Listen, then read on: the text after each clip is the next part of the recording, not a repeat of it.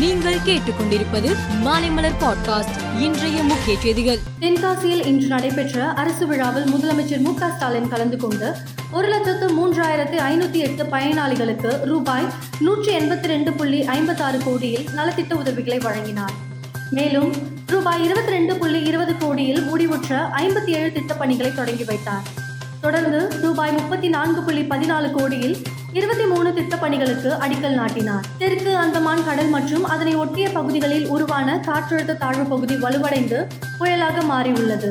Mandous என பெயரிடப்பட்டுள்ள இந்த புயல் தீவிர புயலாக வலுவடைந்து மாமல்லபுரம் அருகே நாளை கரையை கடக்கும் என எதிர்பார்க்கப்படுகிறது. எனவே வட தமிழகம் புதுச்சேரிக்கு ஆரஞ்சு எச்சரிக்கை விடுவிக்கப்பட்டுள்ளது. சென்னையில் மெரினா பெசநகர் போன்ற கடற்கரை பகுதிகளுக்கு செல்வதை பொதுமக்கள் தவிர்க்க வேண்டும் என்றும் காற்றின் வேகம் அதிகமாக இருக்கும் என்பதால் மரங்களின் அருகாமையில் நிற்பதை முற்றிலும் தவிர்க்க வேண்டும் என்றும் மாநகராட்சி அறிவுறுத்தியுள்ளது.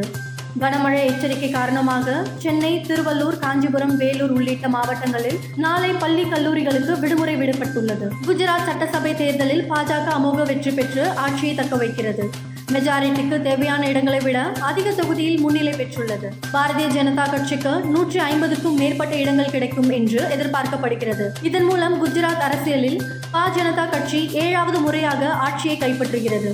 முதல்வராக பூபேந்திர பட்டேல் பன்னெண்டாம் தேதி பதவியேற்க உள்ளார். பதவியேற்பு விழாவில் பிரதமர் மோடி உள்துறை மந்திரி அமித்ஷா உள்ளிட்ட பல தலைவர்கள் பங்கேற்க உள்ளனர். இமாச்சல பிரதேச தேர்தலில் பதிவான வாக்குகள் இன்று எண்ணப்பட்டு வரும் நிலையில் காங்கிரஸ் கட்சி ஆட்சியை கைப்பற்ற உள்ளது.